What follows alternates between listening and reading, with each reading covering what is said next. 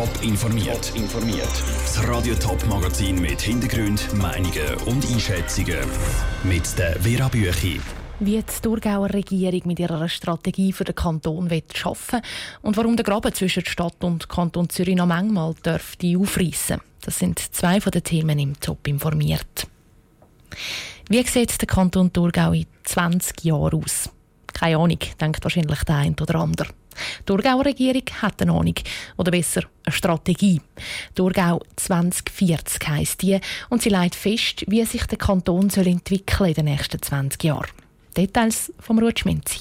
Wie soll der Kanton Thurgau in 20 Jahren aussehen? Mit dem Thema hat sich der Regierungsrat intensiv befasst und die Strategie Thurgau 2040 entwickelt. Ein Ziel ist es, der Thurgau zu einer Marke zu machen, sagt Regierungspräsidentin Cornelia Kompusch. Der Bamix-Mixer, das ist Thurgau. Gottlieberhüppe ist Thurgau. Dass man den Thurgau mit diesen Produkten identifiziert und wirklich uns auch so präsentiert, im positiven Sinn, und so in der Schweiz wahrgenommen werden. Ein weiterer wichtiger Punkt für die Zukunft ist die Stärke der Wirtschaft. Das heißt, mit innovativen Projekten soll das bestehende gut funktionierende Gewerbe noch interessanter gemacht werden.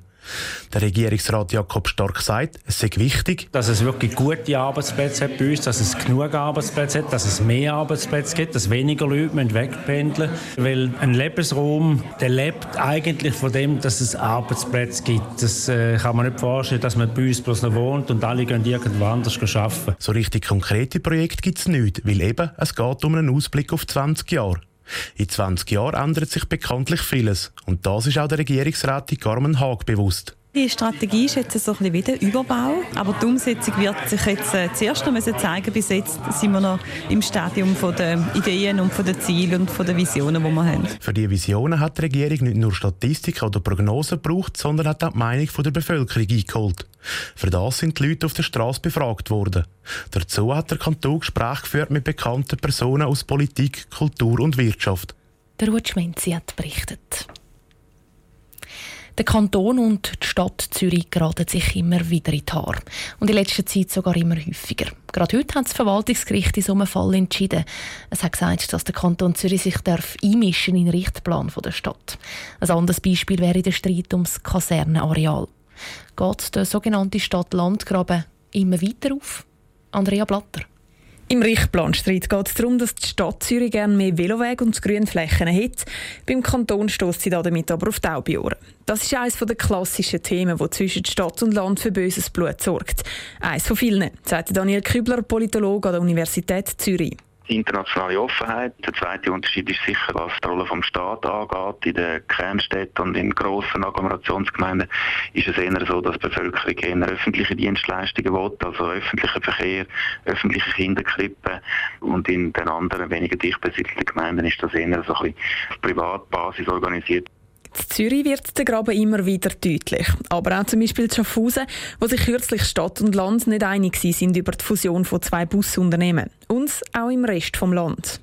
Die Verhältnisse zwischen der Stadt und dem Rest von der Agglomeration, wie man sie in Zürich kennt, die kennt man auch in anderen Kantonen. Also zu Lausanne ist das ähnlich, Bern, Basel, in Lugano sieht das ziemlich ähnlich aus. In den letzten Jahren haben sich die Probleme immer mehr verschärft. Das liegt vor allem daran, dass immer mehr Leute in die Stadt zügeln. So werden die Städte grösser und Schwerpunktthemen akuter. Zum Beispiel werden die Stadtwohnungen immer teurer, die Staus immer länger oder auch Themen wie Migration und Integration wichtiger. Alles Themen, die bei den ländlicheren Gemeinden eher weniger wichtig sind. Und trotzdem glaubt Daniel Kübler an eine Trendwende. Weil wirklich ländliche Gemeinden werden nämlich immer seltener, dafür die Agglomerationsgemeinden grösser. In den letzten Jahren hat sich das in gewissen Agglomerationsgemeinden möglicherweise wieder ein bisschen an die Situation in der Kernstadt angeglichen. Also da gibt es möglicherweise eine Tendenz, dass, dass sich die Gräben ein bisschen verringern.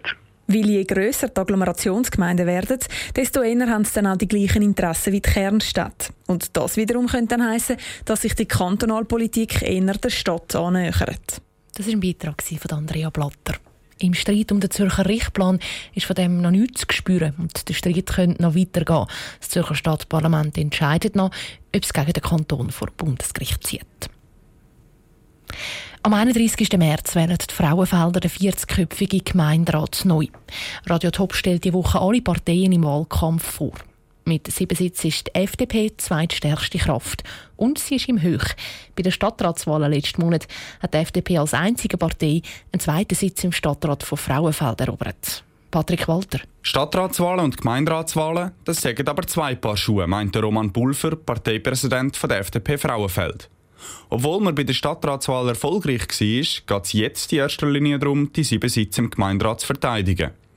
Um das zu erreichen, stehen auf der Wahlbroschüre von der FDP gerade fünf verschiedene Slogans. Sicherheit, Energie, Arbeitsplätze und Selbstvertrauen sind Schlagwort. Ein weiterer Slogan ist Wir geben Frauenfeld Weitsicht, erklärte Roman Pulver.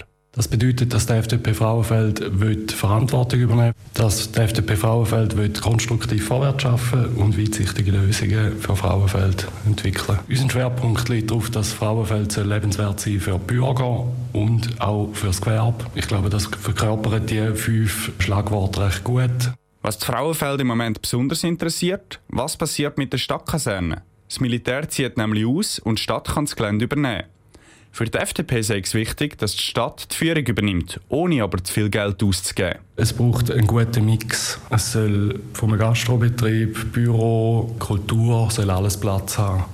Letztendlich soll es einfach nicht nur ein, beispielsweise ein Kulturtempel werden, wo die Stadt vollumfänglich finanziert, sondern es braucht einen Mix und die Stadt muss sich aufs Lenken und nicht aufs Finanzieren beschränken.